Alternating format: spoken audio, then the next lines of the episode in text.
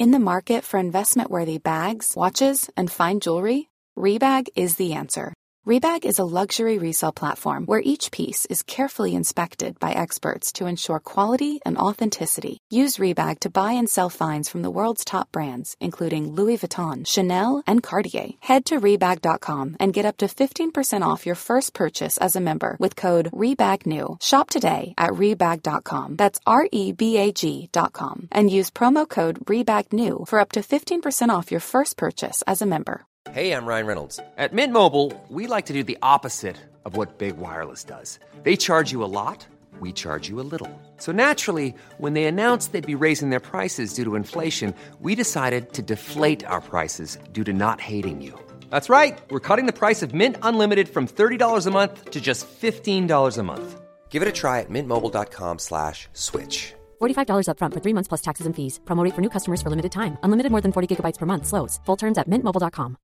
Hey, Dave. Yeah, Randy. Since we founded Bombas, we've always said our socks, underwear, and t shirts are super soft. Any new ideas? Maybe sublimely soft. Or disgustingly cozy? Wait, what? I got it. Bombas. Absurdly comfortable essentials for yourself And for those facing homelessness. because one purchased equals one donated. Wow, did we just write an ad?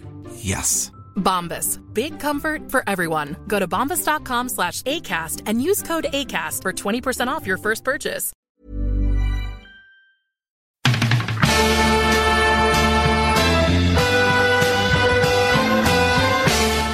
I'm yet. It took me a long time to get here. both players have, have spoken with each other and uh, um, they regret what happened. They've had a frank discussion with each other and they're, they're both of them are keen to, to now focus on getting back to their county jerseys. that these fellas will get such a f***ing shell shock next Saturday evening that we'll put them back in their f***ing asses for f***ing 10 years. We'll start off with Mayo, lads. Connacht champions. Um, a big deal, you'd have to say, for Mayo. First time since they've won it eh, since 2015. Um, more importantly, they're straight into an All Ireland semi final. There's no messing around with Super 8s, no three more games. Having Mayo come through the qualifiers, played five already. Like, I mean, they're going to be fresh. It's three weeks' time. And you'd have to say, Cian, they've won it the hard way. They've gone away to Leitrim, they've gone away to Roscommon, and they've gone away to Galway and beaten all three of them. Yeah, it's been very impressive for them. I suppose this is just um, this is just a qualifier route in a different name for Mayo. Really playing uh, what is it? You know, a number of weeks in a row, and you know the do or die nature of the of the championship the way it is this year. I mean, it seems to kind of suit Mayo that real ruthless knockout football. And fair play to them once again, despite having different players and different personnel, they've they've risen to the occasion again and really dug it out. Um, I suppose they had you know, certainly would have had superiority over Leitrim, as you would have imagined. Um, really sort of dominated and blitzed Roscommon, and despite not playing overly well yesterday against Galway, just managed to survive. I guess is the best way to put it. But fair play to them; they've they've done it again. And in Connacht, I suppose it'll be a sweet one for them because, as you say, they've they've maybe flattered to deceive within their own province the last number of years, so they'll be delighted to get provincial honours again. Yeah, nice to see Aidan O'Shea lifting the cup as well. You know, he's lost so much throughout his career without going on about that. It was just a nice uh, moment, I'm sure, for him. 10 of their 20 players, um, it was their first Connacht title. I suppose when you're looking at the way panels are changing all the time, that's five years ago. We have to talk, Conan, about the sideline at the end. Like, I mean, geez, Galway made a balls of this. Now, I thought, again, we'll talk about this game in part two. Mayo were the better team um, on the day, but Galway could have snatched it. So we have Shane Walsh uh, pretty much making the balls of three side three sidelines in a row. So one he went off the left. He should have gone off the outside of the right. Um, he missed that. Then he got one a bit closer in to the 21. He went off the left again. That was probably the right option um, in that in that uh, on that occasion. And then a little one out around the 45. This is pretty much the last kick of the game, and he chose to go short with that and made a balls of it. Now, Shane Walsh looked confused. Shane Walsh wanted. I know he's captain of the team, but he wa- he wanted direction there. And Pádraic Joyce said after the game, he said, again, we had a chance, but we messed it up and didn't force the draw. For me, that's on Pádraic Joyce to go down and talk to Shane Walsh there, Connor. Pádraic Joyce has to take complete control there. Yeah. Yeah. Demand that you are taking that shot. Like, there's a big win there as well. It's Shane Walsh. He's, it's, it's a nice angle. We've seen a few people, like, unbelievably kick these over now over the last few weeks. And if it doesn't go over, it's probably still your best chance of scoring because remember, Gary Sice has found a man really well, but he's kicked it 10 metres further forward. So the, the sideline's brought back. there is no way now that Mayo were going to let a short pack yeah. be, be taken. And then Paddy Durcan got in. Like, everybody was switched on. Like, you're not going to get a second chance to play that ball short with every Mayo jersey back. So, Shane Walsh kicking that from a dead ball was your best option. And if it doesn't go over, it could break to a Galway player. It could be punched over. They could get a foul. Like that was the option. I think Pádraic Joyce needs to just needs to demand that you're taking that on because he's been talking about Shane Walsh being that player as well and being the Pádraic Joyce of this Galway team, and that that was the moment I think. Yeah, like I mean, in in his defence, Cian. Um, of the outside of the right, which is the, the kick you really have to go for there. We see them uh, players at the very top level being able to kick them. It was probably into the wind at the start. The, the wind was coming probably across the field that direction. Now it was with them, but from that side, you might have to put it into the wind until it starts bending back. Yeah, look, I suppose not having been there, it's very difficult from watching on TV to gauge exactly uh, how the wind w- was was factoring in. But look, there's no doubt that Walsh was affected by the two frees he missed before that. Yeah, um, and and that impacted upon his confidence, and you could almost see it when he went over to the sideline. He was almost looking you know, to Conroy and looking to Pádraic Joyce, kind of thinking, well, will I go for it or will I pass it? Or, you know, whereas usually I've been in those situations myself, and I suppose maybe you learn from a bit of experience that that sort of indecision it just is no good for anybody. What you have to do is just say, do you know what, I'm going to go for it, and you know, if I miss, I miss, but I'm having the moral courage to actually go and take it on with a bit of conviction. So, look, there's no doubt his confidence was affected by the previous two. And then when it came to the third opportunity, to my mind, he was a little bit unsure of himself and he shied away from it. Um, to be honest, I, I felt at the time that this was like, oh my God, this is get out of jail for him. He's after missing two and he has a chance now to, I suppose, somewhat redeem himself a little bit at the end of the game. And it was, a, I think it was a shot to nothing because as you as you pointed out, I mean, it was very congested, conditions underfoot very difficult. So the chances of getting uh, a little one-two and getting a shot off were probably quite limited. Time was against them. It was a free shot, and to my mind, um, it, it, should have been taken on. And if he was showing a little bit of indecision on it, um, I would have almost expected Paul Conroy to go and just take the ball and and, and have a go at it because um, I suppose maybe he, he could he could judge that himself and, and see that Walsh is the, is is maybe not feeling it. But Shane Walsh uh, is is the is is one of their leaders. He's probably their go-to man. Everybody in the team probably looks to him as being their most talented player. So you can understand why players would defer to him and say, okay, Shane Walsh has the ball now you know he's going to go for it. So when he when he missed the first few, the, the two before it, I think is just his confidence was gone. He didn't have didn't have the confidence in his kicking ability at the time to go for it. And I'm sure it's something he will learn from. And I don't expect to see him. I'm not saying he'll get them all in the future, but I certainly would expect him to look at that and say, you know what, I'm never going to allow myself to be in that position again where just because I've missed a couple, I'm going to, you know, to a certain extent feel sorry for myself or allow that um, I suppose that mental weakness or fragility set in. Yeah. I, you know, whether whether I get it or not, if my, my skills may let me down, but my mentality won't let me down. And yeah, that's it's like, that he learns perhaps. Yeah. It's, it's like a goalkeeper standing over a kick out, not knowing what to do with it. It sends panic throughout the team. Now, his, the big mistake he made was not going off the outside of the right on the first one because we, we see these kicks being, they're very rarely kicked off the inside of the boot, and the left is slightly his weaker side. And if he'd gone for that first one, missed it, he would have got another one uh, a couple of minutes later, and you know he could have nailed it after the practice shot from the first one. He just took the rock, the wrong option the first time, and then his head was completely gone on the third one. A few weird refereeing decisions, like I mean, Liam Silke was rolled near the end. It was a fell up on his back, and uh, he, he, was given it was given a free against him. The the big one I saw you giving out on Twitter was the Paddy Durcan hit on Gary O'Donnell. Uh, Conan he got a yellow card for this. One of the best timed shoulder to shoulder challenges that you'll ever see. I'd love the referee to explain what he's given a yellow card in that instance for. It, it, was literally picture perfect, wasn't it? It was just shoulder to shoulder, like straight as you like. You know, there was no there was no hint of him coming in from behind him or coming in front of him. It was straight on his shoulder, not not looking to do anything else but hit him on the shoulder, connected with him perfectly. The ball spilled out. The ref seemed to be Herson seemed to be signaling that he, he caught him above the head. Now, which which I always find very annoying because either either he's seen it or he hasn't, and if he has seen it, he hasn't seen that because there was nowhere it was nowhere near catching him above the head. And you're right. Like even for that to be a free is extremely frustrating, and then for Durcan to turn around and get a yellow card when he was initially supposed to be marking Shane Walsh, like that's a, that's a big big call for referee, and it could have affected the course of the game a lot more than it did. The only the, the thing it looked a bit severe is because Gary O'Donnell wasn't expecting it, but that's not that's not Paddy Durcan's fault. Like I mean, he hit him lovely flush, and some people were saying that Gary O'Donnell didn't have control of the ball, but you don't have to have control of the ball to be hit with a fair shoulder. Players challenge each other with fair shoulders all the time, contesting a ball. So like I mean, it doesn't make any sense. Gary O'Donnell got got a lovely hit, it laid him out, and Paddy Durcan should have. Uh, you know, been celebrated rather than yellow card. We're not going to discuss Eoghan McLaughlin black card incident about whether it was a black card. It was like just your pure professional foul, Cian. Like, I mean, he took his sin bin. He knew he was getting his sin bin. Um, he didn't want to concede a goal. All those things. It always looks terrible when you see when you see something like that. You're like, oh Jesus, McLaughlin didn't care.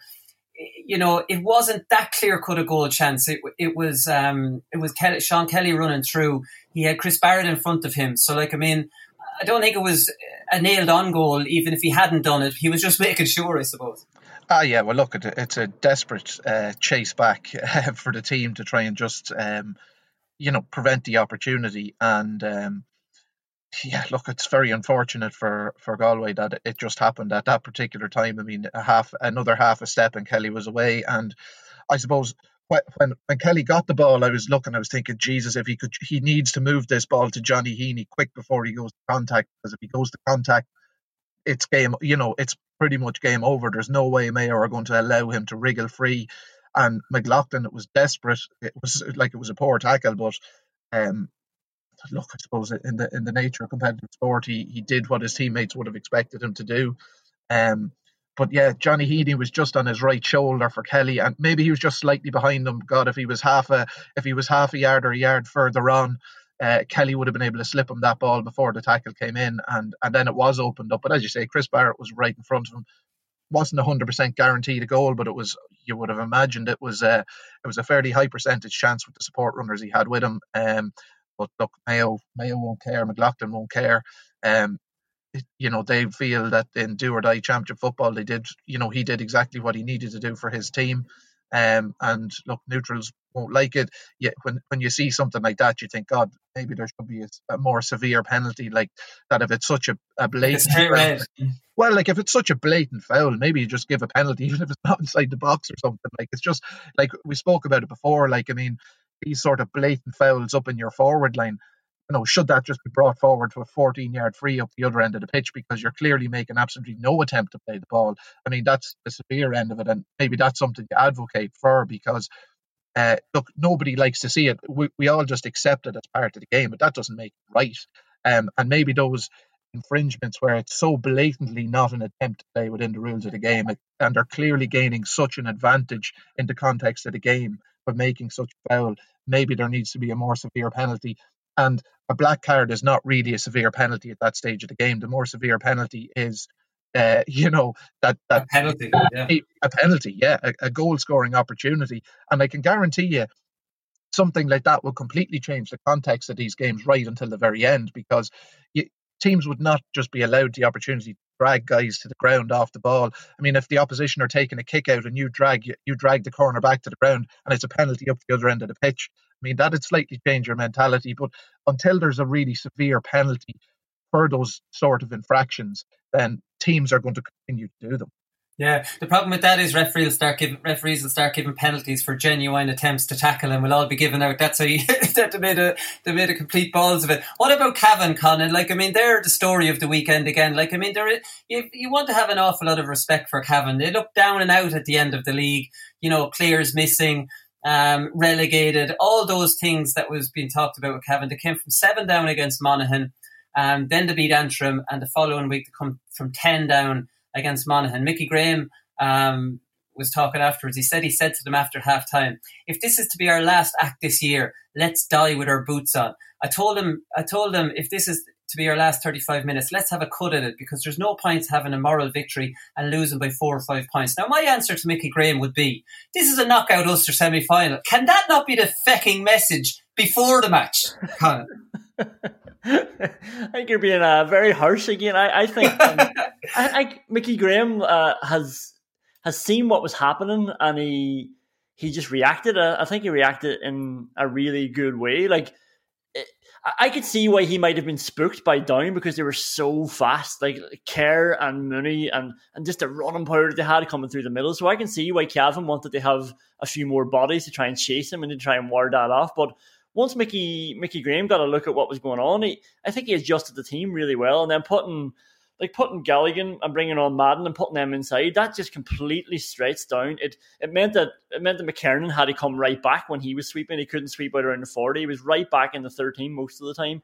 There was chaos in there. Cavan were getting more space around the middle. They completely suffocated the kick out. And like Big McKernan, like I, I know Madden got man in the match, and that's who everybody was talking about, and he was spectacular. But Garage McKernan, like he he's on a different level. It's like when he has these these 10 out of 10 games we don't even consider it anymore because you're just you're just used to him winning eight kickouts and kicking 50 meter scores and it's it's unbelievable what he's bringing to Cavan and like you could tell from the very start when they came out at halftime like Pádraig Faulkner was one of them and Killian Clarke was the other one and they were just getting everyone going. And you could tell that they they weren't going to let this go and they had a couple of goal chances. They they never like there was never one stage where they didn't look frightening, even when they were ten points down. So it was actually a really enjoyable game. And once Cavan started taking over in the middle, you felt like they were always going to get back into it, and they got ahead actually with about what eight eight, nine minutes to go as well. Yeah, I think Down lost 10 after 12 kickouts. So Faulkner to midfield, Galligan to 14, and Madden on in beside him, who's a big enough fella and win in the air. Maybe, maybe Mickey Graham has stumbled across you know, his best team at half time in a game. I don't know, Cian, I'm being too hard on Mickey Graham because what he's done with Cavan has been absolutely sensational. I'm, I'm being a little bit cheeky with him. I just do think it's a reflection of the modern game where, you know, down have a lead. Cavan, let's keep it tight, lads. You know, let's go in at half time with something to build on instead of Cavan going, well, we're a better team than down. Let's actually go in maybe leading by a point against the wind and really rip the script up for down. Yeah, well, I think uh, Cavan have been a little bit conservative, uh, maybe in the first half of you know all their championship games really against Monaghan. Um, well, maybe they were they were they were a little bit uh, they were getting ripped apart yeah. by Monaghan, so I can't blame them for having to adjust things to be a bit defensive. But they seem to be um, a more exciting team going forward, and they seem to get more productivity when they just really have a cut at it and actually go go after the game. You know, when they free up Faulkner from maybe defensive shackles and let them go and chase the ball and put pressure on the opposition in the middle sector of the field and up front. They just seem to be a little bit better.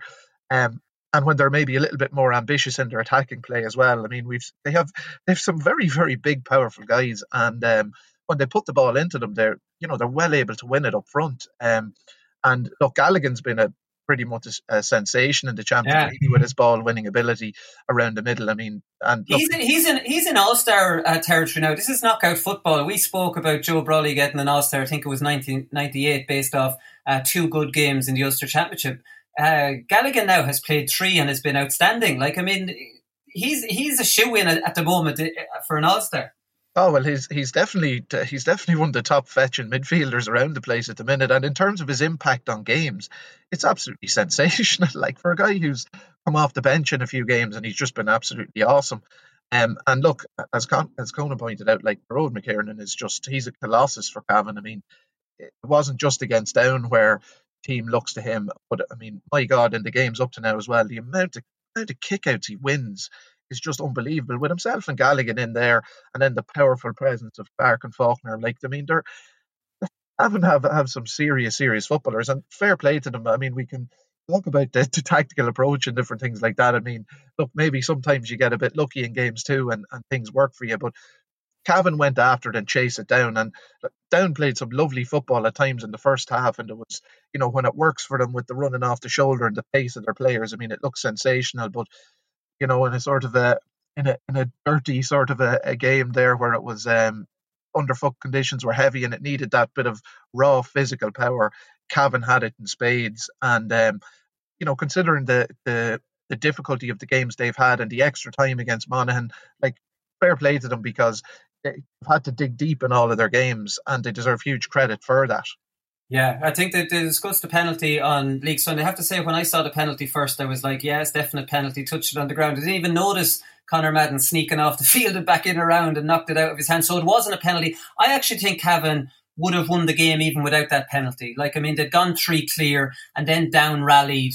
You know what I mean, Conan? Like, uh, like uh, then you have to even wonder was the wind that strong? Because Shealan Johnston kicked one from outside the forty-five for down, and like, I mean, if the wind is a very strong wind, you know, like I mean, you're not going to be. Just, he's only a little slip of a fella. Yeah, like I, I don't think the the wind played that big a part in it. And like you're right, Cavan were potent throughout. Like Martin Reilly in the first half was very disgruntled because he had gone through on goal and the ref pulled it back for a for a free. Like he was definitely going to bury it. And the down goal in the first half started with a kick out that was won inside their own 45. Not only was it caught beyond the sideline, so it should have been a sideline to Cavan, it was inside the 45, and the ref gave a mark for it and uh, Down went up and scored a goal. Like I, th- I think Cavan would have like they just they just had their number and they just completely once once they got blood in their nostrils they, they didn't let up. And when they suffocated that kick out there was no like I think Down's decision to bring off Liam Kerr as well was baffling. Like he, he was really hurting. So even when Cavan were on top it was still Mooney and Kerr that were driving through the middle. And the pace they had it was was serious and they couldn't stop it. And for some reason about 48 minutes in like Paddy Tally whipped them off, and Down just looked a lot less dangerous. They got on top of Jerome Johnson as well, who had kicked five in the first half, but uh, I think McLaughlin did a great job on him. Yeah, big shout out to Conor Madden for the pass to Galligan for that mark. Um, that's what the attacking mark is all about. None of this nonsense. It's a good boot down the field and a catch. And if you do that once or twice in either half, doesn't doesn't that add a lot a lot of excitement to a game? And that's a that's that's a mark that's worth an easy tap uh, tap over score. That's the um, mark. That's the Colin Park. So that's what that's the mark I had had envisaged. Just just to give one one further shout out to Mickey Graham. Like I mean, look at the two years. Forget about the league. I don't care about that. They were actually unlucky in the league this year. They won three, six points usually keeps you up. They beat Monaghan last year. Hadn't beaten Monaghan in a long time. And then they went beat Armagh after a replay. You know, squeaky bum time in that in both those games. Then this year come along, beat Monaghan after being seven down. Then beat Antrim in a in a you know a, a, defensive game and then come down from 10 points against down like i mean it's sensational now they won't beat donegal but like mickey graham has a lot of likability and he's after doing an absolutely brilliant job um, with Cavan and with some players back next year there's no doubt that they can they can build on that they'll absolutely kill me for writing them off uh, so fast. But I think Donegal are 1 to 14 for that match. We'll talk about that on Thursday. I want to talk quickly about uh, Donegal and the Peadar Mogan goal, lads. And just goes to show, Cian, the obsession with Michael Murphy because I put Kennedy completely at fault for this because Mike ball kicked into Michael Murphy. Aidan Forker's man marking Michael Murphy. Aidan Forker's job going out on that field is to follow him everywhere. Now, Aidan Forker was closer to Peadar Mogan when the ball broke, and Kennedy stood there looking at him like like Aidan Forker's going to chase Mogan, and then neither of them did it because Aidan Forker is watching correctly Michael Murphy. It's just Kennedy. It's not your job to watch Michael Murphy. Where to watch where Peadar Mogan's going. Yeah, well, I think it's uh, it's what we talk about in terms of defensive decision making. These man marking jobs that guys are given, um, even when they're given the job. I mean, for God's sake, sometimes you have to have enough cop on to see what the danger is. Um, both Armagh players, I blame both of them. Although Kennedy takes more of the blame because I suppose, as you say, Forker was specifically given this thing on Michael Murphy, and we'll give him a, a bit of leeway. But either way, both of them were at fault. The, the, threat was Mogan going in behind. Worst case scenario gets popped back to Murphy, and he has a he has a difficult scoring opportunity. But um, yeah, look, just very poor defensive decision making, and, and it, it cost them because that goal, along with a couple of scores before halftime, killed them in the game. But look, it does go to show the benefit of having um, Murphy in closer to goal, whereby he does occupy the thoughts of um, thoughts and prayers of, of probably opposition defenders. Yeah, and then I suppose both Forker and Kennedy left Mogan cut across them, and you should never do that. Like, I mean, you know, when a forward cuts across you, he's almost expecting to be fouled. Let's say Mogan couldn't believe that he cut across. Now he is faster than the two of them, and suddenly he's in on goals. I saw Justin McNulty on Twitter, Colin, complaining about the steps uh, Mogan took. I've seen much worse cases than this. Like Justin McNulty, in all fairness, you've just been bet out the gate. Um, don't think that goal is going to make too much uh, difference. Not the worst case of steps I've ever seen, Colin death, taxes, and somebody on Twitter giving out about step for a great goal. Yeah, I didn't even think of that. Every time I see a great goal, it's ruined a day later by somebody pointing out that they've taken six or seven steps. Great goal, get over it.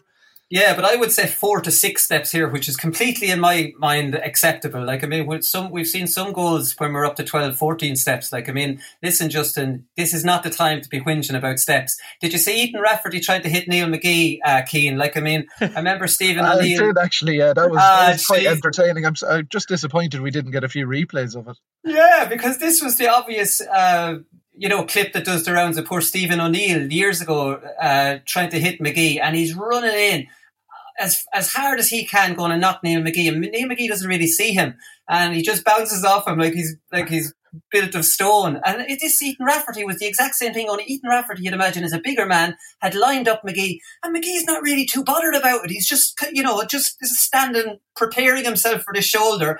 Ethan Rafferty is peeled out on the ground. Yeah, well, McGee is an absolute beast of a man. He's a beast. uh, he's and it was a real throwback of the. Uh, I'm just disappointed he hand passed the ball off. He needed to drive that ball 70 meters up the field after that hit and do a bit of a cheer and whatever. But uh, yeah, Jesus Christ, it looked. Uh, I'd say Rafferty might have even got whiplash or something after after it. Whatever. Well, maybe Rafferty, maybe Rafferty slipped. Maybe maybe he lost his footing as he connected. But Jesus, it looked. Uh, it uh, it it would do wonders for the aura of McGee as the the Iron Man fullback. Anyway. It definitely, definitely would. So I, I, saw a half an hour of the Laois Dublin match before um, before the hurling started, and we'll talk about that a bit in performance of the weekend. But one thing was noticeable is Laois had a turnover thrown up for trash talking. It was Robbie Piggott. And I was delighted with this because we saw this in the Cork Kerry match last weekend, Conan. And I'm delighted to see referees putting a stop to this because you turn over a ball and you'll accept the kind of celebration and it's kind of evolved from you celebrating the turnover to celebrating the turnover and tell your man you've turned over, you're useless or whatever they say to them. And it just looks poxy. And there's two weeks in a row because I forgot to mention this last Monday when it was it happened in the Cork game. And uh, you know, it's a great thing that that referees are starting to clamp down on it. It's it's happening all over. Like there's that picture of all the Armagh boys around Michael Murphy as well. It's like come yeah. on, lads, you're getting hammered. Michael Murphy is winning every ball. Like the one time he gives away a free and everybody's around him.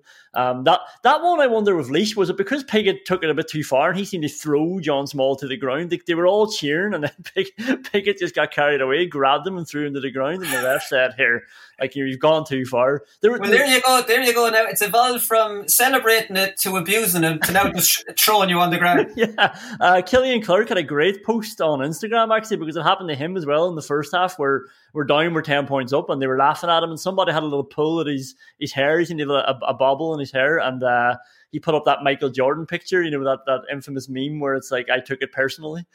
And then obviously Cavan went on and won the match. So it's not going well for these teams. It's these people who are trash talking and over celebrating winning a free. They're usually losing in the end. Yeah, no, they usually are. Just one other point from that match is Ross Munnelly came on, and there was a stat doing the rounds, Cian, that Ross Munnelly is the only player in Leinster that has a Leinster medal outside of Dublin. And I was just wondering how, you know, how depressing that is for the whole of the Leinster Championship. And we know how Dublin have dominated it to the point you're not even surprised. I just couldn't believe Laois were minus 15 uh, the other night because you knew what was coming. Um, you know, the way Laois wouldn't completely defend maybe with 14 behind the ball. And then I was thinking, like, I mean, is the All Ireland going ahead in a similar uh, direction? Like Donegal have Murphy, McBrearty, and Paddy McGrath with All Ireland medals. Like they won't be around for much longer. Kerry have probably more from 2014. Paul Murphy, Peter Crowley, David Moore, and Stephen O'Brien, Geaney, James O'Donoghue. Ciarán Sheehan, shout out to him from Cork, is still playing with one. But like I mean, it's not beyond the, the bounds of possibility for Dublin to continue winning All Irelands until there's literally nobody left with All Ireland medals. Only only Dublin players. Oh Jesus Christ, that's depressing. uh, it's, it's, not, it's, not, it's not outrageous though. Like I mean, the domination is just it's it's out of control as far as I can see. Yeah, I will look at if it gets to the stage where there's no other uh, inter-county players um, in the country that have all Ireland medals outside of Dublin. I think it's time to uh, that we should all just quit and start analysing other sports or watching other sports. Well, we can split Dublin then. There'll have to be a case for splitting Dublin. Oh, no, just for forget them. Just let them play the Dublin Club Championship and then have an inter-county campaign with, without Dublin and it'd be grand then. No, just give them the All Ireland and play a B Championship with everybody else. Yeah. I God, though, but it is. It's an interesting. Um, I suppose, bit of information, but it puts it all into perspective. I suppose. Um, closest Meath have. I think Donal Keogan was doing Waterbury for us when we won the Leinster in 2010, so maybe he's the closest he'd have to anyone who's won something. I remember for a long time when, when I was playing, it was Nigel Crawford was the was the only Meath player left with an All Ireland medal, and this was a terrible thing at the time. God, it's just uh, it's amazing how far the thing has turned. That um, you know, not only is there there no one from Meath with it, playing with an All Ireland medal, there's no one with a Leinster medal, and pretty soon there'll be no one in the in the country outside Dublin without an All Ireland medal. Yeah, it's pretty bad. A very, very bad, bad thought. Come here, Conan. I'm going to finish up this last one with you. So the BBC coverage getting loads of uh, compliments. You know, Mickey Harte was on it. Um, saw Joe Brolly singing its praises again. They're Obviously trying to dig in at RTE. Like he's definitely scorned over that. He won't let it go. Here's my point to you: BBC coverage are Ulster centric. There's no pundit from anywhere other than Ulster on BBC. And I have an issue with this because the GAA is a 32 county organisation. There's people down south who know a thing or two about football, even even Ulster football, believe it or not, and they are just completely discriminating against every other province just for an Ulster bias. Uh, hang on, like, you, you boys want to come up and cover Ulster football when you can't even win a Leinster fucking championship. you couldn't possibly understand the depths of Ulster football. I think but this is, this is worse than hurling snobbery. This is Ulster football snobbery at its worst. no pundit is is invited onto the BBC to cover an Ulster match. it is it is actually funny when you when you put it like that, considering the the defensiveness of Ulster people, and, and they want to be seen as equal on the in the Irish stage as well. But now we don't let people into Ulster. But but I would say that was a, that would be a stronger case if it wasn't for Canavan, Harte, and Ashley McConville. I just don't know who you're losing from that. Like I, I don't like I'm all for Colm Parkinson coming up and analysing a match, but I'm not getting rid of one of those boys for it. I'm not talking about myself now. You're only giving people the green light to start giving me shit about that. This is the point I'm making: is that listen you have Ulster people whinging about the RTE player. We can't see it. What about us up here? Oh, you had Joe Brolly tweeting yesterday that people in Ulster are whinging about not being able to enter the competition on RTE. and here, not only have you got the three pundits, you go down to the sideline and you're more Ulster pundits. listen, listen, just accept that you play the poor mouth often enough, and when it comes down to it, you do, you're not inclusive at all when it comes to your punditry. What what would come up though? Do you know where it comes up saying like Peter Canavan, three All Ireland medals, six Ulsters?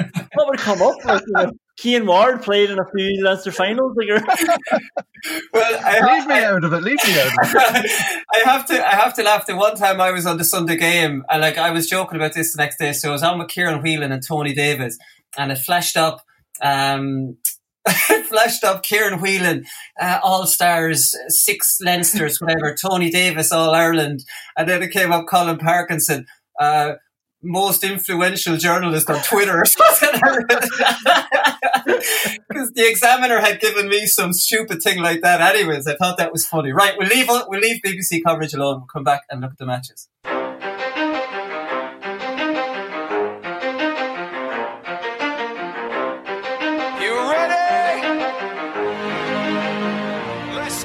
I've had fellas follow me, and not just Cork lads. You know what I mean? Mm. Uh, it happens. It happens, yeah. and, and, it does happen. But I'll tell you one thing: it's a lonely spot, and the best thing you can do is keep moving. And I thought Connolly looked to be trying to do yeah. that the last yeah. time the camera show it doesn't look great. Yeah, there was um, maybe if they could say it was theatrical or whatever, but like the reality is that there was contact, and um, I wasn't trying to win a penalty. I was trying to go out and win the ball. You know, actually, it's funny. Your man Conan, what's his name on, the, on your program? Like I, I was wondering was he at the same match as me? He was kind of making out very but unlucky to lose. Like, let's go. 10% luck, 20% skill, 15% concentrated power of will, 5% pleasure, 50% pain, and 100% reason to remember the name. Fort Minor. So we start off with the Connacht final, lads. Mayo 14, Galway 13. Uh, not a brilliant game or anything like that, but I thought Galway kind of unrecognisable again from the team early in the league. I thought the obvious change for Galway was Gary O'Donnell kind of started as a wing forward but played wing back and they played a sweeper.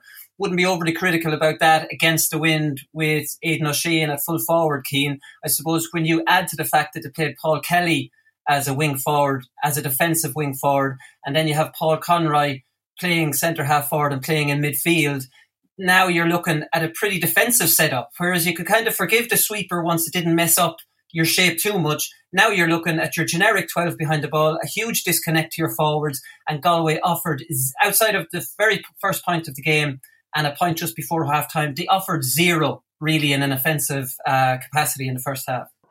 Yeah, they struggled going forward, but uh, look, it was more to do with their skill execution most of the time. I mean, the, the quality of their ball retention and kick passing and hand passing, the basics of the game, handling errors, it was just really, really poor from them in the first half. And they continued to put themselves under pressure by by the nature of the way they were playing with trying to flood their defence and not give Mayo easy scoring opportunities with the win to build up a lead. You know, they were they were I suppose stealing themselves of the opportunity to press Mayo in their defence. So yeah. anytime they did lose the ball high up the field, it was then into a period of Mayo Mayo possession and and then when Galway were getting their hands on the ball again, they'd make another silly mistake. And most the majority of them were unforced errors um, from themselves. Which but did, really, did they have really did they have, the yeah did they have enough players up in front of the ball? You know how hard it is to come out against the wind you know, and like I mean, they're trying to force a pass because there wasn't enough options in front of them. Yeah, I think I could understand to a certain extent what they were trying to do was isolate guys with pace up front, like Keneally and Walsh and different things like that, and leave the, leave the open spaces uh, to be able to play that ball into them. But their execution of it just wasn't good enough. Now, look, yeah, we probably like to have seen them with a couple more bodies up there, but that maybe plays a little bit into Mayo's hands at times because Mayo's defenders like like to just drive forward. And with the pace that they have, if you're a if you're a forward and you're maybe a yard or two behind um, one of those guys and they they tear off up the field, you're going to find it very difficult to get back goal side and be any any sort of use to your team in, in a defensive uh, way. Galway were a little bit ponderous, but it was it was mainly to do with their skill execution let them down. Like when they did get possession, it was always going to be a, a slower build up against wind. Um, and when they were trying to get their bodies back field by you know you know working the phases of possession. They were just giving the ball away, and Mayo kind of punished them, and that was probably the difference at the end of the game was those mistakes from Galway players in possession, giving the ball away cheaply, like trying passes at times that weren't on. Like Conroy gave one in the first half from he was coming out, he's maybe in the half back position or just into midfield, and he plays this pass into Keneally. Uh, scuttered in along the ground with a defender on his back, like just dreadful stuff that it was it wasn't the right option number one and the execution of the pass was very poor as well so yeah. Uh, they just got a little bit scrambled in what they were trying to do and if you keep losing possession like that it becomes wave after wave of mayo attack so obviously if you're a forward you're going to have to run after your man because your team don't have the ball again so i, I don't know if galway necessarily were, were trying to be as defensive as it looked in the first half. They just couldn't get a platform in the game. Like, really, what you need to do in those situations is get the ball up the field,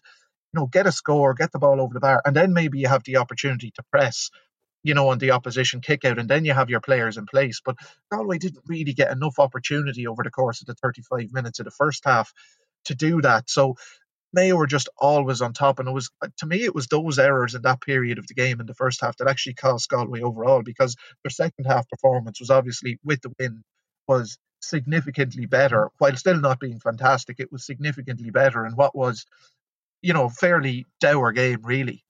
Yeah, I think yeah, Gary O'Donnell, Shane Walsh, there was a good few of them guilty of the hand passes um, going astray in the first half. But like I mean, there was a great move just before halftime. Paul Kelly got a score, but that came off a free kick where he actually could get forwards into position. I think it was Michael Daly um, took the free kick and it was into someone lay off the Paul Kelly, good score. So you know the Johnny Heaney goal chance in the second half a good ball, Shane Walsh down to Silke, I think, who popped it off to Heaney, running off the shoulder. Kind of reminiscent of how Galway were playing before um, at the start of the league, um, before the lockdown, Conan, and we just didn't see any decent Galway play, you know, through the lines, anything like that. Like, I mean, their good play came from Shane Walsh and Paul Conroy, who kicked spectacular scores, but they weren't good football scores. You know, these are just outstanding point kickers kicking outstanding points rather than saying, geez, Galway are playing good, some good stuff here. Mm, like th- through the lines is the best way you can put it because Galway were playing such textbook football before the break. Like everyone was looking at them thinking that that looks very simple and it looks class as well. And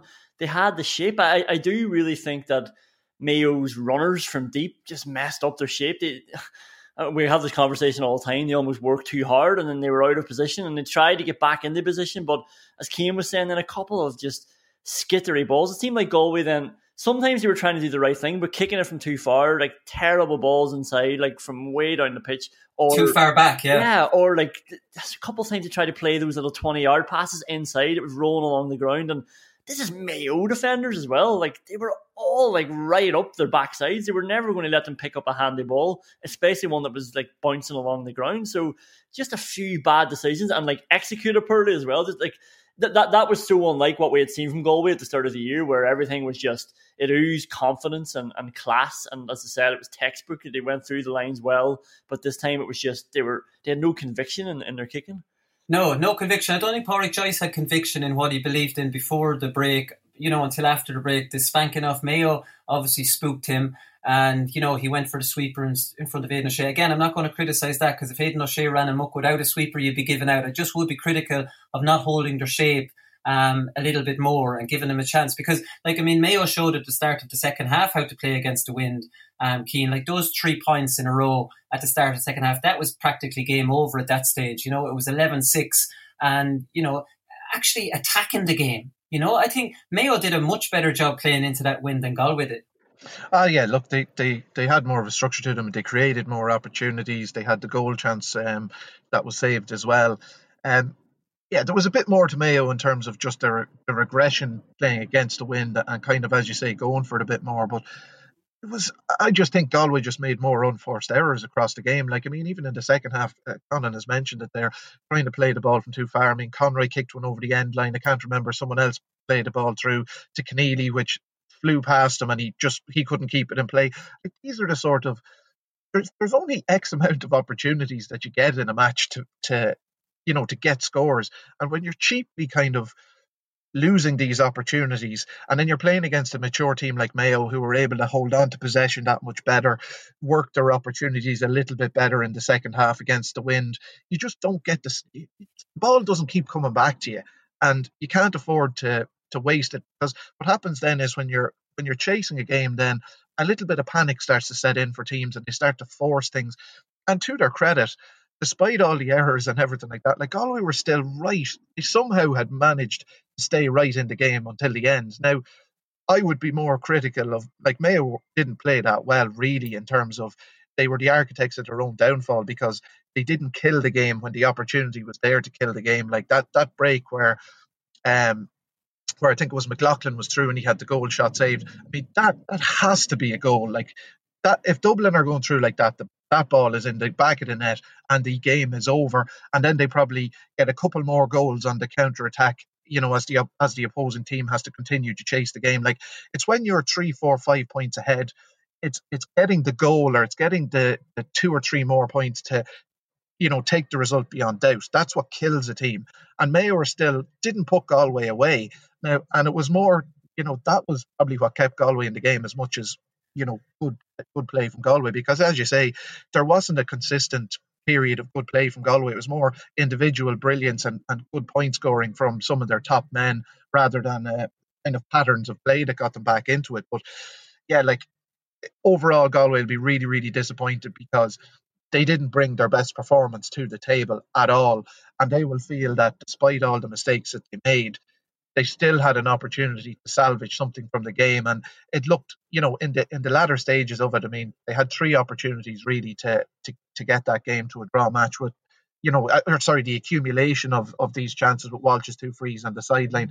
They were decent opportunities. And of course they'll feel quite aggrieved um, with what looked like a fairly clear foul on Liam Silke as well, which was in a very scoring, very scoreable position. So, um, yeah, overall Mayo just got across the line, did just about enough. But this is Mayo in these knockout games until they get to play Dublin. They're able to somehow manage to get over the line. Um, sometimes with uh, sometimes with a bit of luck and sometimes with a bit of good play. Yeah, I think they got the shot, the matchup on Aidan O'Shea uh, perfect. Sean Kelly uh, did a great job on Aidan. Um, I think the minute Mayo realised that he was there was someone going to sweep in front of him, they brought him out to midfield. But Galway were doing well on their kickouts, and maybe um, they thought that they needed some help out there. But Sean Kelly's a real, uh, he's a winter. I've described him as a league type of footballer. He's an old dog and he's got great heart, and he was the perfect man um, for Aidan O'Shea. Paddy Durcan picked up Shane Walsh, which is another obvious, uh, fairly obvious matchup, uh, Conan. Yeah, and like what Sean Kelly did was what a lot of those good markers do. Then is that they they use that opportunity to to go forward as well when they could, and he seemed to always be breaking forward really dangerously. Like it, he was the one man that it looked like Mayo were struggling to to get a handle on. But I'm actually just so happy that they're using Aidan O'Shea this way, and like a big part of that's obviously down to Tommy Conroy as well because he's lighting it up inside, and O'Shea's like a, a great bonus when he's inside and frees up Cillian O'Connor and frees up Conroy, but like we've spoken about this loads of times. Like oh, O'Shea, I think at his best is a, a brilliant workhorse, like a really effective workhorse, and, that, and because he's such a big name and he's so effective at everything he does, sometimes everybody looks to him to to be that match winner all the time. But he, like the accumulation is, is what Cian's talking about. Like Aidan O'Shea does enough to put a team in a position to win matches with his defensive work and his midfield work, and I just love seeing him out there. And I thought I thought that was a good battle because I don't think he was silenced anyway. He just uh, he went through a mountain of work on own. Yeah, I, I thought he had a, a fairly significant influence on the game, particularly in the second half when Mayo needed to just get their hands on the ball and hold on to it. And in fairness to him, he, like as we know, he's he's an incredible man to be able to take punishment and take tackles and yeah. just break the line or, or draw in two defenders and then slip the ball off to the runner. And he, a lot of the unsung you know the unheralded work that Aidan O'Shea does because he's not he's not a spectacular player. He's not a, he's not a good forward, but he's a fantastic focal point for a team to play off because he he gives a platform for other players around him to do well.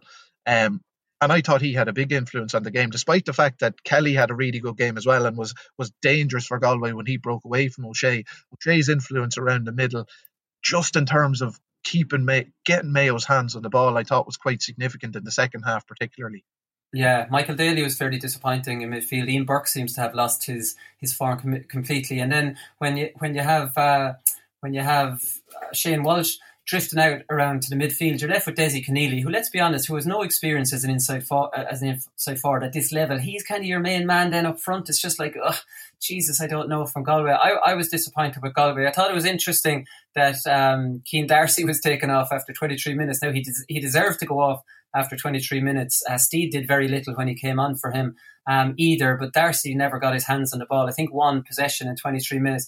He was walking past Joyce. Joyce didn't even acknowledge him. Like he just, he just, he just didn't even enter- entertain him at all. I was wondering, is Joyce wrong for not consoling him after taking him off, or do, like the worst thing you want is the manager to put out his hand, Cian, and shake your hand. You know what I mean? You nearly feel like pushing him away there. Maybe you're better off being ignored in that situation. Uh, Jesus, after 23 minutes, uh, neither party wants to talk to each other for a few days. I'd say it might be the best.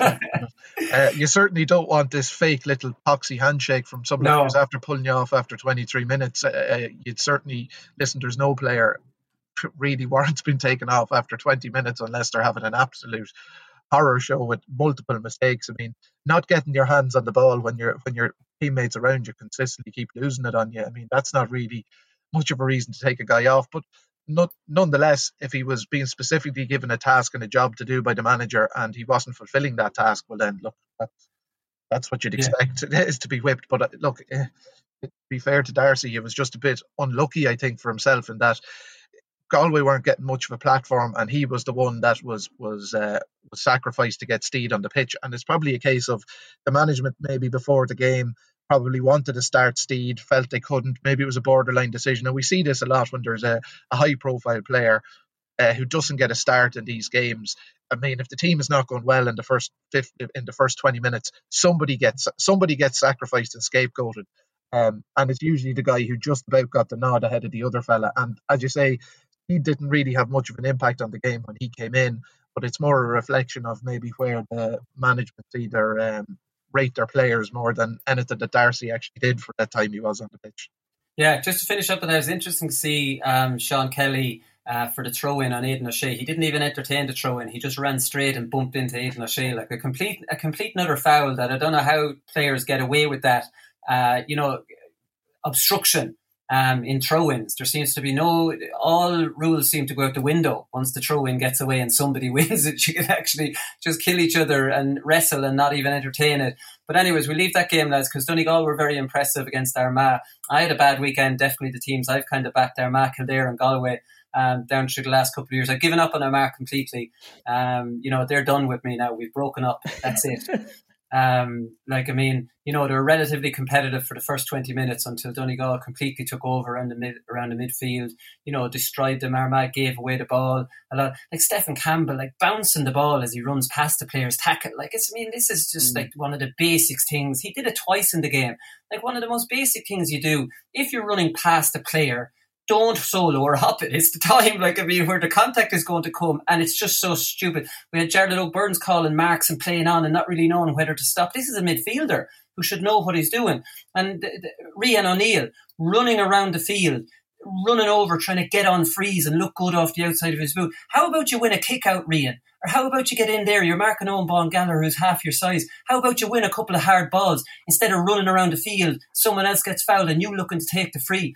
He was a major disappointment uh, for me. His brother Oisín, uh, uh, you know, he played he played fairly well and tried hard. But Rian, I'm, I have a lot of time for Rian O'Neill, but he needs a good kick up the arse because his head might be getting into the clouds because it was a terrible performance by him and a performance that made me think, does this lad want to get stuck in here? or does he want to look good? And on the evidence of Saturday, he just wants to run around um, looking good. I think Cian, the big problem with Armagh, with starting Armagh, and give a mention to Donegal then, I was thinking, what's wrong with them? Why are they so off the top teams? And I know what's wrong with them. They have no pace in their team. None. They have no pace in their forward line. And like, I mean, where are you going if if on a couple of occasions Rory Grugan got it in a dangerous position and he was one on one with his man, he could do nothing only turn around and go back out the field again. And and it was Jarly Óg Burns in a, a, a, good position as well, and he did the same. Jarly Óg Burns has no has no pace in midfield. Oisín O'Neill has no pace. Forker has no pace. Pace. O'Neill, the wing back, has no pace. Has no pace. You have Michael Shields, who has a bit of pace. We saw nothing of him. He was doing nothing. Their corner backs can attack all they want, but they've no pace. If you've no pace in your team, Stephen Campbell no pace, Jamie Clarke no pace, Rian O'Neill no pace, um, like I mean Rory Grugan no pace. They have no pace, Keith. Uh, sorry, what, what point are you trying to make there, um, uh, look, I think you're being, uh, I think you're being very harsh. I, I, don't think that they're, I don't think they're entirely lacking in pace. I mean, look, they don't have any absolute outright flyers like uh, Donegal seem to have multiple guys, and uh, in fairness, a lot of lads can look uh, maybe a little bit lethargic when they're running after some of them, but it maybe is a reflection of what happens when you play against a team like Donegal who retain possession so well when you give it to them that you end up going through multiple phases of play where you're moving left and right, you're chasing this way, that way, and the other way, and then when it does come an opportunity for you to get on the ball or to try and make something happen for yourselves, guys are dragged into positions that they don't want to be in on the field. They're, you know, you could be a corner forward and you're in the right corner back position or you're in a half back position or in the middle of the field somewhere. And you're then trying to get back up to your position to then start making moves from it. And in fairness to Armagh, they try to play like they do try to deliver the ball into their full forward line, you know, when they can. And there was times in the first half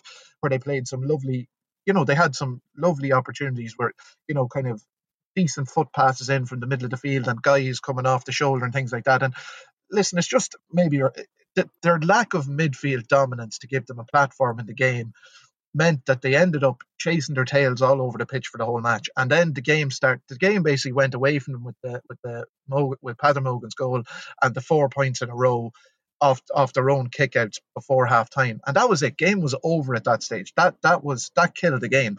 Up to that point, Armagh were doing some good things, some not so good things, but they were still reasonably in the contest. And then I don't think you can, I don't think it's really overly fair to analyze much in the second half of the match because Donegal are such a good team that they just had an ability to snuff out danger. Armagh were trying to force things um, because they were so far behind. They maybe tried to force shots, tried to force the ball in from too far out, which is completely understandable. We see this with teams all the time that this is what happens when the underdog goes behind. They kind of know that the, the gig is up for them. They don't continue to play um, the way that they would have spoken about before the game. They, they start to enforce things, start to, I suppose, overly maybe go for goals or, or take shots on that aren't on, and uh, then then it just you keep giving the ball back to Donegal, and then it becomes a ridiculously demoralising sort of a game. And I think, look, I know I can understand your frustrations with Rian Reaney because he's such a talented player. We see so many good things from him, but to give him his due, late on in the game, it was him that was still continuing to make the hard chase back when Peadar Mogan is kicking the point over the bar. So I still think he was he was still trying to to make an effort in terms of doing a job for the team and, and give a conscientious effort. But just in possession of the ball in the second half, it just wasn't happening for Armagh because they were trying to force things. And yeah, they, they will have to have a good look at themselves in terms of how they deal with the challenge of being into Division One next season because they came up against a Donegal team that when they couldn't win, like it's one thing about you know not being able to win your own kick out, but you shouldn't be conceding cheap scores just in in rapid succession off your own kick out. I mean, yeah. worst case scenario, they needed to be able to, you know, the, if the ball was going long, they needed to have enough bodies in around the break and certainly not leave themselves so exposed for such simple scores for Donegal because that's what they were. It was one or two passes and they were into oceans of space in the Armagh defence. And that would be one thing that I'm sure um, Armagh would be very disappointed is that when things kind of went against them, they didn't have an ability to just stem the tide and stay in the game.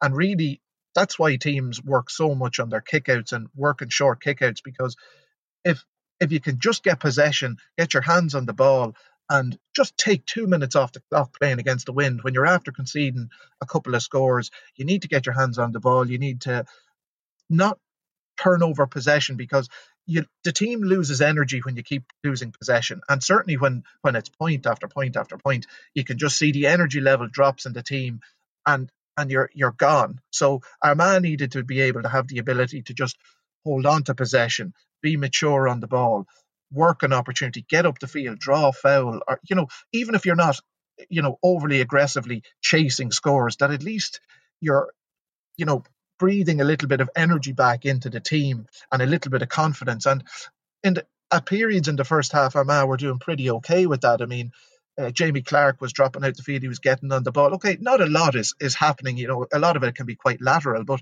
at least they're they're keeping the ball away from Donegal as an underdog. They're they're getting themselves into the game. And really, when you play against Donegal, you have to keep their hands off the ball because as soon as you turn over the ball with them, I mean, Jesus Christ, they're a nightmare to try and get yeah. the back off. Well, the, the, problem with them, I can see, is that they can't beat their direct markers, so they can never get a, ma- a player over and get a run on Donegal. Donegal were comfortable, or else Armagh don't want to go past in case they lose um, to lose possession in the tackle. But you're right from from from Armagh's kickouts in the first half. There's nothing more demoralising when you're playing against the wind is when a point is kicked and from the very next kick out another point is kicked. Now there's a real sense of oh shit, you know, and there's a big cheer from the from the other for the other team. Donegal did that twice in the first half. They followed up scores with with slamming the Armagh kick out and nailing another one. And that's what really disappointed me, Conan, at the start of the second half. And I really noticed this was first first point of the second half was a Rian O'Neill free.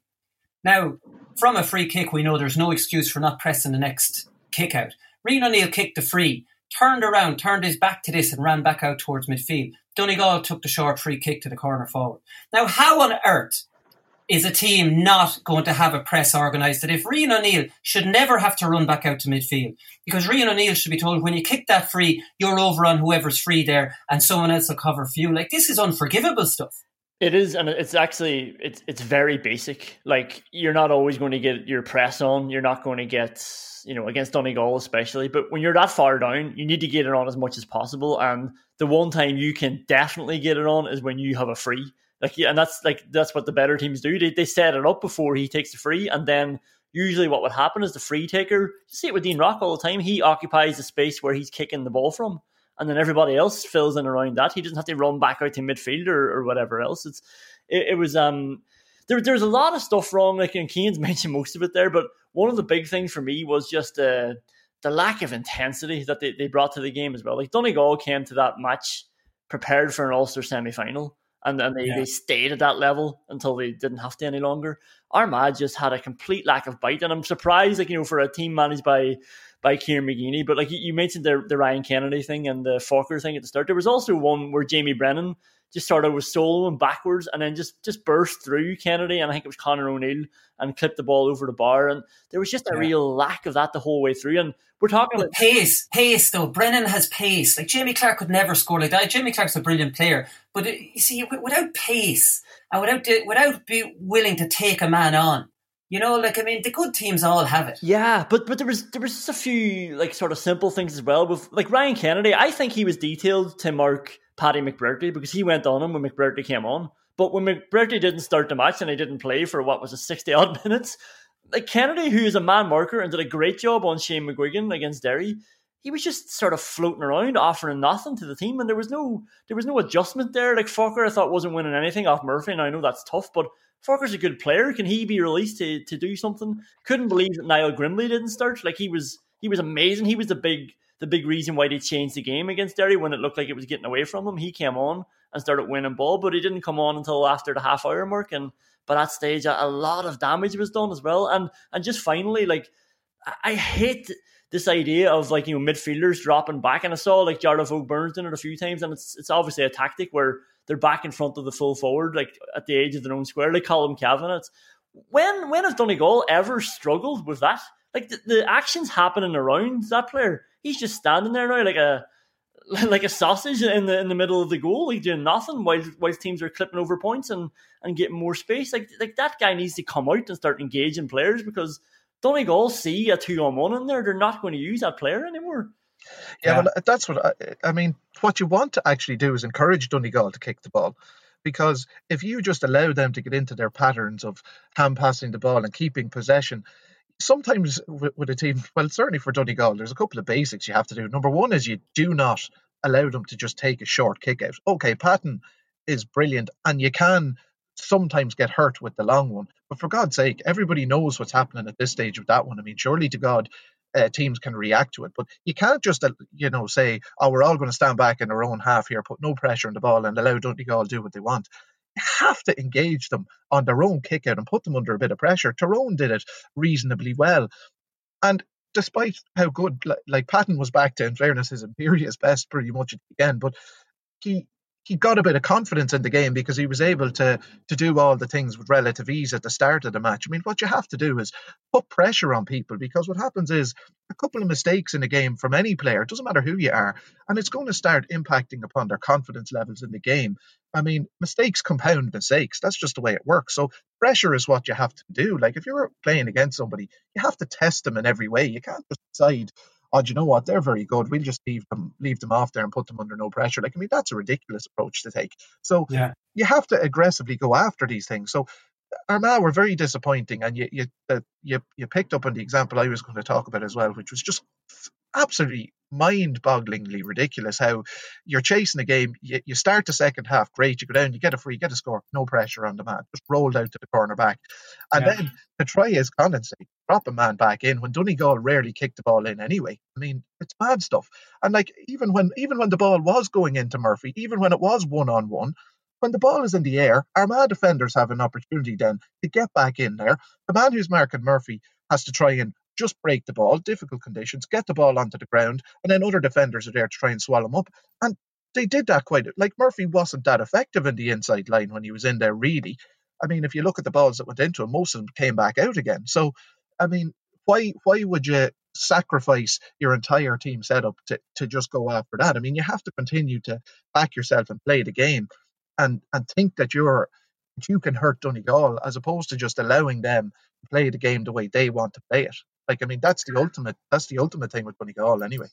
Yeah, another thing on the the the matchups. The, I know you, you were saying, Conan, that Armagh might have been surprised, or they were surprised that Kennedy wasn't Mark McBrearty. I'd say Donegal or Armagh were taken by surprise that Neil McGee took up Clarke. I know he's done well on him before, and it was Eoghan Bán Gallagher on Rian O'Neill. Because surely, with the pressure Armagh were under from kickouts that Rian O'Neill could have been isolated with Bán Gallagher and a few kickouts go to him, you know, and win a hard ball, especially when their midfielders were all being, yeah. you know, beat, beaten very well. One thing you say about Donegal, and McGuinness touched on this, is that they're very strong in nearly every aspect of the game. They're great on their own kickouts, they're great on opposition's kickouts. They have scorers, long distance, they have pace inside, they have pace out the field.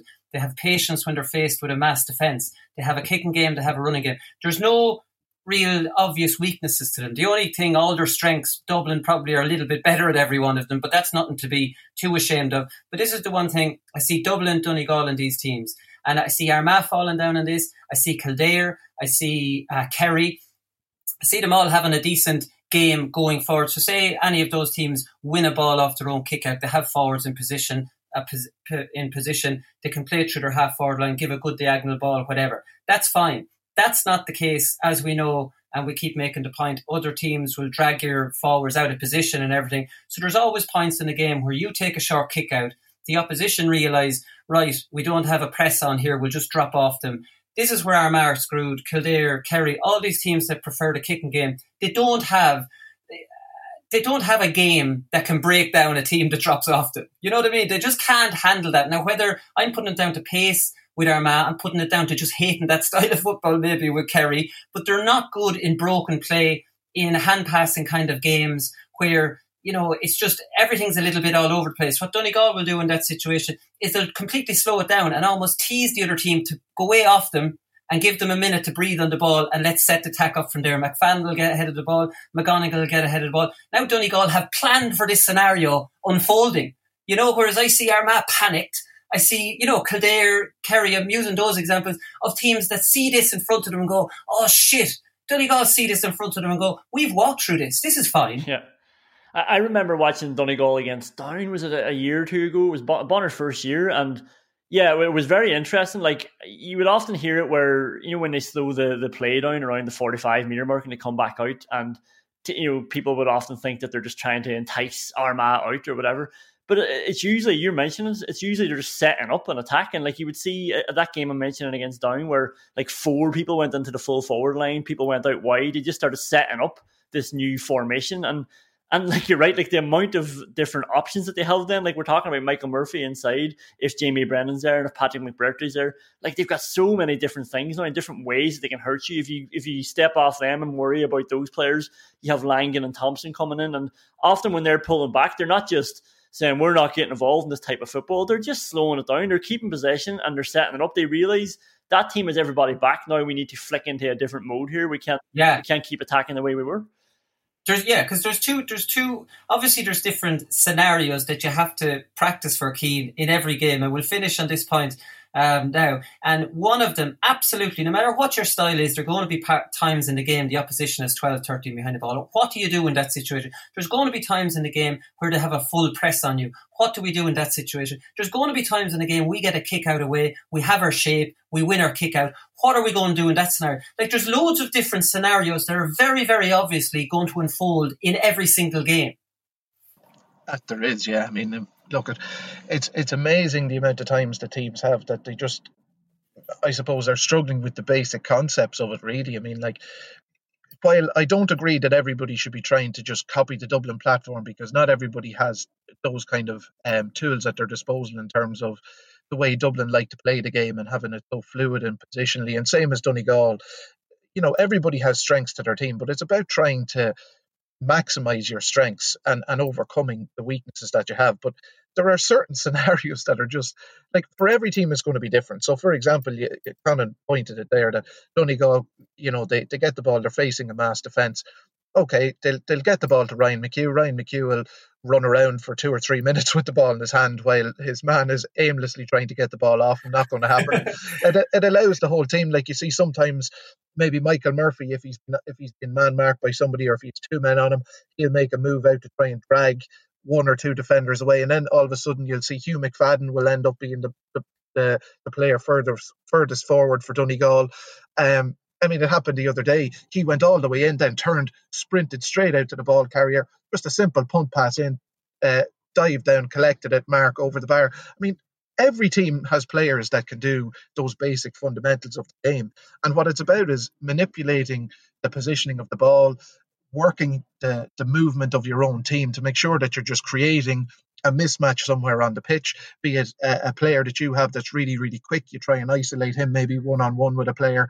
Uh, and create the space around him. If you have a very big guy, you're maybe trying to do something similar. So every team has the opportunity to work on all of these different uh, game scenarios. And look, we can only assume that that's what teams are working on and that the execution in the given day just isn't there. But some of it is almost, um, it looks so clueless at times, and not everything can be done obviously with a with a whiteboard. I mean, ultimately, what any coach is trying to do is give give the players the tools to make good decisions in in the game scenario. And Dublin have better decision makers and they have better skill execution than most teams, but they also have the movement and mobility that is drilled into them. So they all kind of have a have a reasonable idea of what they're supposed to be doing.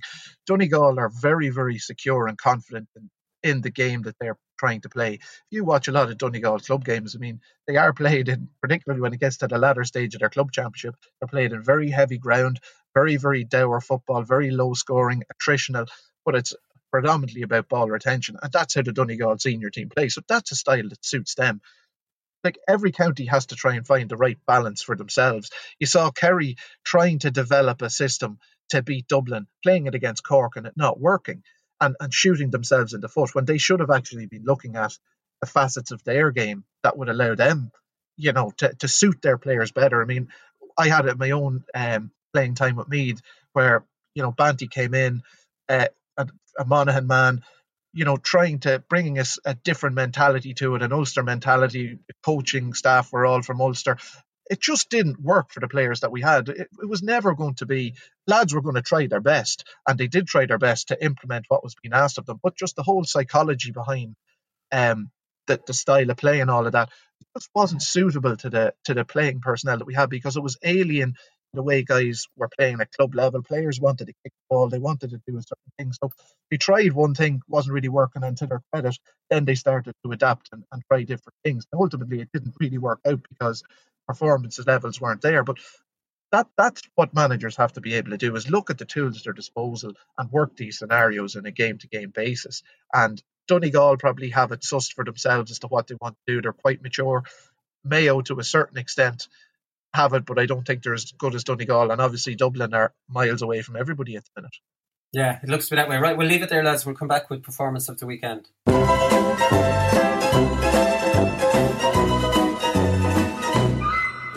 is the little dink fist pass from a crowded area into that D we're at home about where Bernard, I've talked to Bernard about, Bernard's very patient. But this little dink ball, you know the one in a crowded area where it's a fist pass, the weight is taken over, hits the ground and it bounces into a fella's chest, and there's consternation then in around the D and in around that area. Watch for this in the semis and the final. Do you know the one I'm talking about? That little fisted ball that's just bounced in a, in a crowded area, but it gets to the, the yeah, body. You, you have said it three times. It's in around it. But you're looking at me. You're looking well, at me. a crowded area, it? You're looking at me with such a confused, a confused head in you. It's like I was talking about you trying to get a point in coppers or something there in a crowded area. Yeah, watch for it performance of the weekend, uh, we want to start off with Shane McEntee. Cian, he's your nomination here. You saw all this game. I, I saw the first uh, 30 minutes, and geez, it was a hard watch now. It was maybe the first 25 minutes, it was something like 3 2 or 4 3, and it was fairly laboured. Um, this game, it obviously sparked into life in the second half when me just started raining goals 5 5 to 5 points and a half. A very, very bizarre uh, scoreline. Yeah, extremely strange game of football in many ways. I mean, look, it, it, was a it was a hard watch, not only because um, I don't know what Nokia phone, a Nokia thirty two ten or something from the from the from the late nineties or something that was being. It was blurry, wasn't it? Oh, it was absolutely brutal coverage. But um, that that that I suppose was almost a reflection of the game. it was something that you nearly wanted to watch um, through grid, you know, with, with, with blurred vision because it was such poor stuff at times. Um, look, Meath grounded out. Uh, Shane McEntee uh, was probably my pick from the Meath players because of just he summed up everything about the Meath team as they are in their current guise, which is they're an extremely hard working team. Uh, it's it's all about just work rate and effort and and desire to work for the team, and they have uh, probably limited skill sets in terms of in terms of the attacking side of the game. I mean, Jordan Morris has come into it and has added a little bit of flair and creativity up front. But aside from him, we're quite we're quite dull. We're robotic in terms of our forward play. But that's the way the team is set up. I mean, the, the guys from all sectors of the field are are covering huge amount of ground. You know, working very hard in the middle sector to try and put pressure on, getting back into the defensive third and trying to get turnovers. But in fairness to me, then Andy McEntee touched on it after the game. He he was quite disappointed, as I suppose most Meath fans would have been with performance in the first half, which was, you know, very, very passive, no pressure on Kildare. You know, really not what you would associate um, the, the current team with. So Meath were very, very lucky. Kevin Flynn um, for Kildare had a had a really poor miss. He was he had a gilt edge goal scoring opportunity, which clipped bounced the ball again. Yeah, took took a play when he didn't need to. Um, really should have been in the back of the net. A complete let off for Meath, and that kind of kept Meath in the game because Kildare you know, when, when there wasn't a glove being laid on them, were, were doing some nice things and, and getting some scores and holding on to the ball.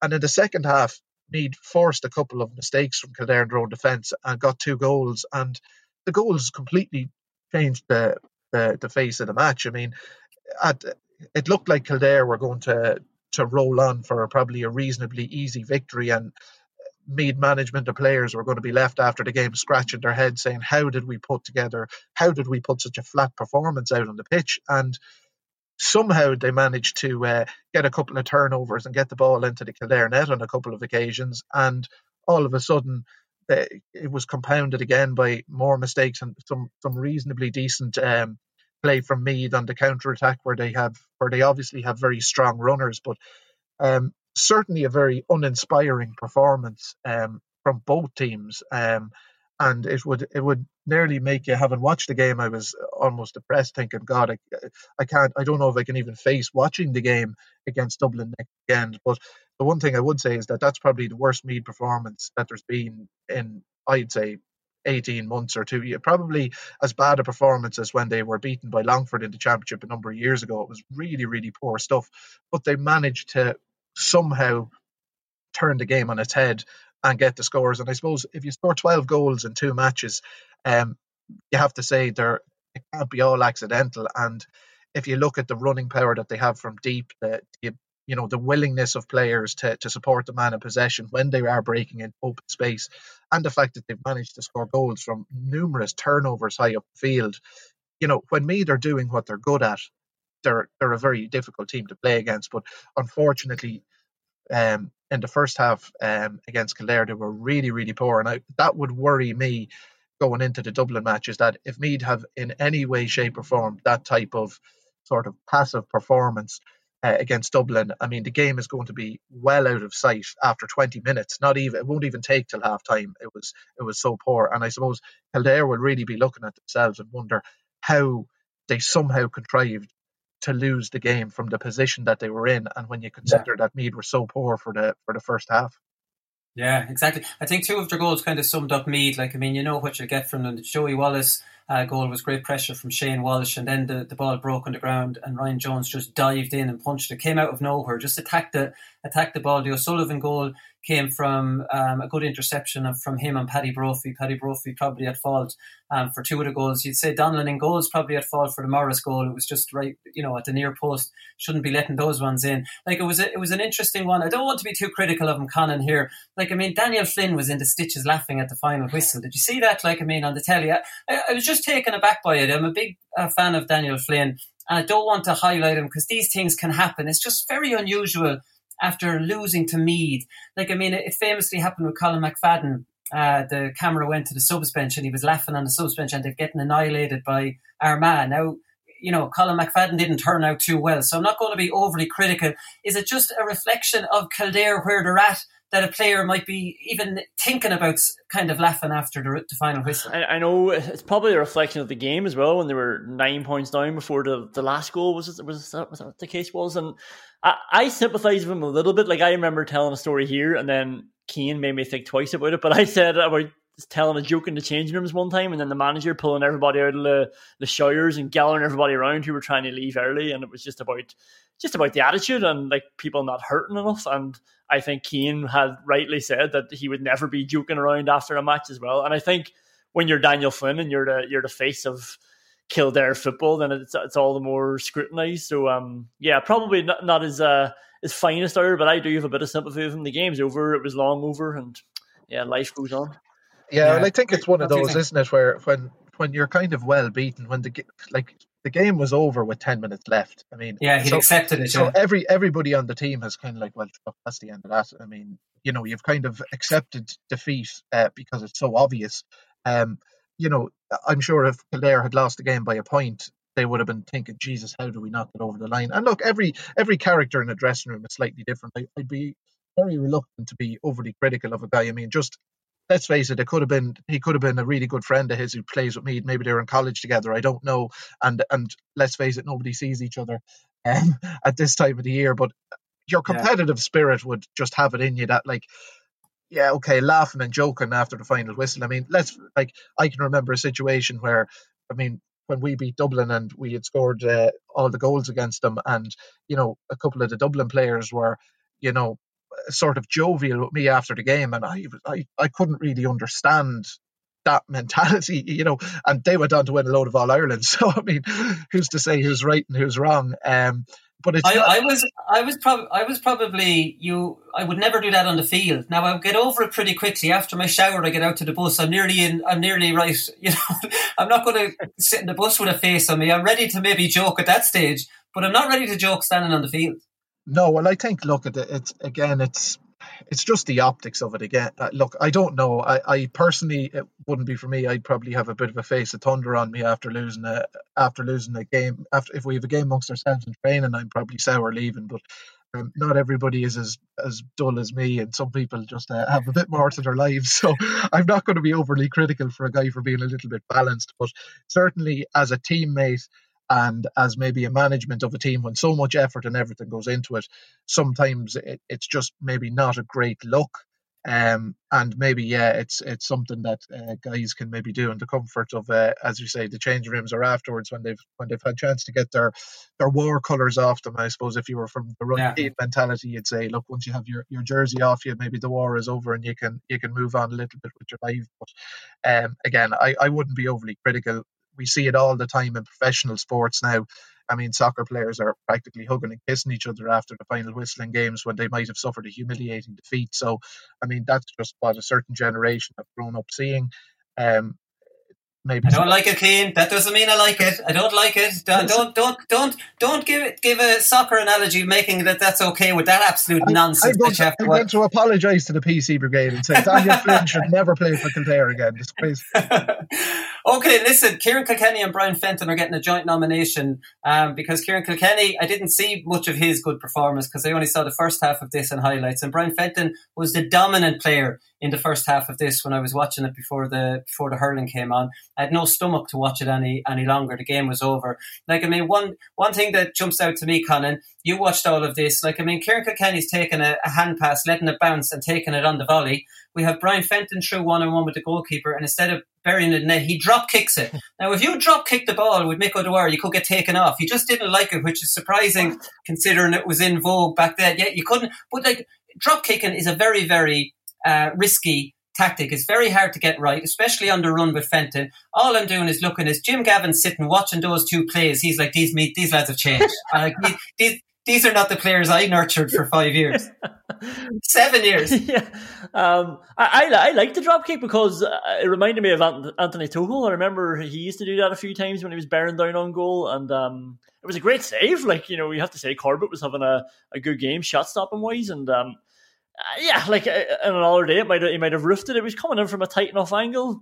I, I, don't I don't mind that. And the Kilkenny thing, I was actually just surprised because Kilkenny is so. Um, robotic. Boring. yeah he, he, he, he always does the right thing like you know and I, I couldn't believe it just a lovely bit of flair to, to half volley it in but no I'm, I'm with Fenton there he seems he seems disappointed if he's not scoring 1-3 every game though. so uh, it's scary the level he's trying to get to I, I actually think Ciarán Kilkenny's boring in a compliment, if that's course. possible. Um, he just seems to do the right thing on the ball all the time. Just quickly, I just want to sum up this. Like, I mean, Mike Quirke said afterwards, um, should we put everyone everyone behind the ball and uh, lost by 10, or should we have had a go? I suppose having a go, full forward line, left completely isolated. Again, similar to a lot of the tactics. You talk about having a go. Like, I mean, leaving a full forward line kind of in place in the first half, they caused some problems for the first maybe 10, 15 minutes. And then it's like, it's too much of a disconnect. Again, I keep talking about it without being able to play up through some sort of a line. If you want to play three in a full forward line, why not play two on the half forward line and one inside? At least you have a connection to the fella inside instead of playing three um, and there being too much of a disconnect. What ends up happening is you're trying to work the ball out through the hand. Dublin are putting a fierce amount of pressure on you and they're getting turnover after turnover after turnover. So, like, I mean, give it a go. And they didn't try my tactics of just launching it, launching it up the the field yeah. like like like 1970s football. But anyways, lads, we've I have a hurling show to do, and we've to we've to continue um, continue on here. Connor Madden, obviously another um, nomination. He was outstanding. Oh McLaughlin, brilliant pace from the half back line, an outstanding player. Like, I mean, here we go, pace. You have Durcan, you have Eoghan McLaughlin on the two wings, you have Oisin Mullen coming from deep, you have Lee Keegan, who still looks like he has a bit of pace because he, he chased Shane Walsh um, at one stage, and I was very surprised that Shane Walsh wasn't getting uh, too far away from him. It was interesting when Paul Kelly went off the field, Eoghan McLaughlin completely came into the game for maybe the last 10 or 15 minutes. So he was, he was, um, he was excellent. Jerome Johnston uh, surprised me a little bit, Cian. I've, I've talked about Jerome Johnston before. Um, flatters to deceive a little bit too much for me, even for Kilcoo. Hit five from play in, in one half, and all, the ones we saw in the highlights, all from his wrong side. Yeah, he kicked a few brilliant scores. And I suppose maybe when you see him uh, doing those types of things, that's maybe why we always expect maybe a little bit more from him or expect to see it on a more consistent basis. But I suppose the point is, it's not very easy to score five points from play and a half of football, and certainly not intercounty level. So. Um, and look, he, it was a struggle in the second half for, for him, but also for the entire down team. But he kicked some cracking scores in the first half. Yeah, he did. Like it's pure. It's it's just basic mathematics. If you score five in the first half, you should be finishing the game with ten. Colm. yeah, Luke Fortune was uh, struggling with him initially, but um, yeah, as I said, Jason McLaughlin did well, and Cavan got on top. So uh, I think he did his bit, and the rest didn't follow. Yeah, Peadar Mogan's been the surprise package. He's in all star form as well. Like, I mean, I don't want to go down that road. If you're picking all stars now, who get one? But if he continues on the way he's going, brilliant goal um, in the league against uh, Tyrone as well. Like I mean, he like it's almost like a lot of good players in their very first season. It's like they don't have the respect. If if if it was Ryan McHugh, for example, coming on to that break with Michael Murphy Cian, I can guarantee you that Kennedy and Forker would have been more switched on than you know Peadar Mogan. Or what's he going to do? Like I mean, Morgan will get a full season with this attitude before next year he starts getting nailed. Yeah, well, I think that's always uh, everybody always has to suffer maybe from the the second season syndrome, where everybody has a bit of an idea who you are, maybe or what you what you're capable of. But look, he's he's doing reason, really really well. I mean, he's made such a big impact for them. Um, his pace is electric, and he's just he's picking up good positions and dangerous positions, and just the timing of when he's getting into these moves is uh, is probably the most impressive thing for a young player and inexperienced at this particular level, but making huge impact for them. And um, yeah, I don't know if he's going to be uh, given as much space in the in the next few games. No, Shane Walsh and Paul Conroy, I suppose, were the standout uh, players for Galway. Kicked some spectacular scores. Nothing we haven't seen before, Colm. If we're being honest, like I mean, they did take the fight single handedly, and again. Like I've said before, Paul Conroy plays really well in a game Galway lose. There's, listen, you didn't believe me the last time. That's true. Actually, I thought you were talking shit, but um, you're right. Yeah, a couple of absolute crackers that nobody's going to talk about because the other game they lost. Yeah, absolutely devastated. Like, there's nothing worse than a great performance that you lose. It's just completely forgotten about. And there's nothing worse than being fouled after a great run and the free taker missing it, because that that point is forgotten about as well. There's loads of little things here that would drive you abso- absolutely mad. One other, oh, no, actually, do you know what, lads? I have to finish the show because I have a hurling show to do. we'll, we'll, we'll pick it up on Thursday. We'll be back then and we'll talk to everybody then. Good luck.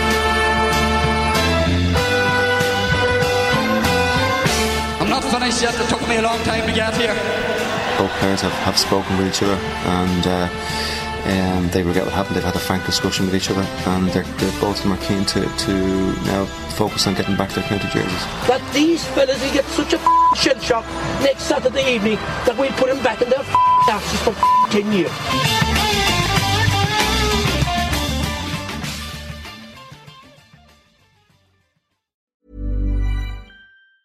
Mom deserves the best, and there's no better place to shop for Mother's Day than Whole Foods Market. They're your destination for unbeatable savings, from premium gifts to show-stopping flowers and irresistible desserts. Start by saving 33% with Prime on all body care and candles. Then get a 15-stem bunch of tulips for just $9.99 each with Prime. Round out Mom's menu with festive rosé, irresistible berry chantilly cake, and more special treats. Come celebrate Mother's Day at Whole Foods Market. Hey, it's Danny Pellegrino from Everything Iconic. Ready to upgrade your style game without blowing your budget? Check out Quince. They've got all the good stuff shirts and polos, activewear, and fine leather goods, all at 50 to 80% less than other high end brands. And the best part? They're all about safe, ethical, and responsible manufacturing. Get that luxury vibe without the luxury price tag. Hit up quince.com slash upgrade for free shipping and 365 day returns on your next order. That's quince.com slash upgrade.